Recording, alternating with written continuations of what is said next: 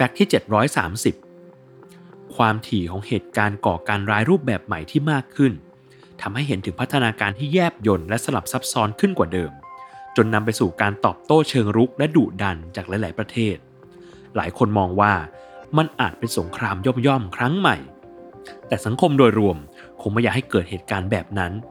แต่สิ่งที่น่าสนใจในรายละเอียดเหล่านี้คือ การก่อการร้ายค่อย ๆ รุกคืบเราเข้ามาใกล้ทุกขณะ ศาสตราจารย์ ดร สุรชาติบำรุงสุข นักวิชาการความสัมพันธ์ระหว่างประเทศ และผู้เชี่ยวชาญด้านความมั่นคง คณะรัฐศาสตร์ จุฬาลงกรณ์มหาวิทยาลัย กล่าวสิ่งที่น่ากังวลใจในยุทธวิธีการก่อการร้ายว่า ตอนนี้รูปแบบของมันได้เปลี่ยนไปแล้ว จากเมื่อก่อน ผู้ก่อการร้ายอาจมองไปที่ป่า ภูเขา หรือสถานที่สำคัญทางราชการ เพื่อสร้างความเสียหายหนักๆแต่ตอนนี้เป้าหมายเปลี่ยน สิ่งที่จะสร้างผลกระทบให้ทวีความรุนแรงมากกว่าเดิม คือก่อเหตุกับเมือง ที่มีคนธรรมดาอย่างเราๆเดินถนนกันไปมา และใช้ชีวิตตามปกติ ศาสตราจารย์ดร สุรชาติระบุว่า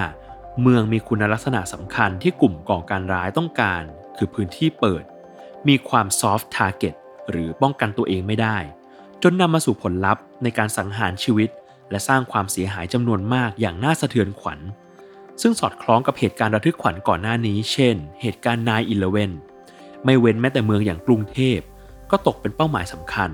อย่างกรณีการวางระเบิดป่วนกรุงตามจุดต่างๆ ในปี 2562 ที่สร้างความหวาดผวาไม่น้อยต่อประชาชนผู้สัญจรบนท้องถนนเช่นกัน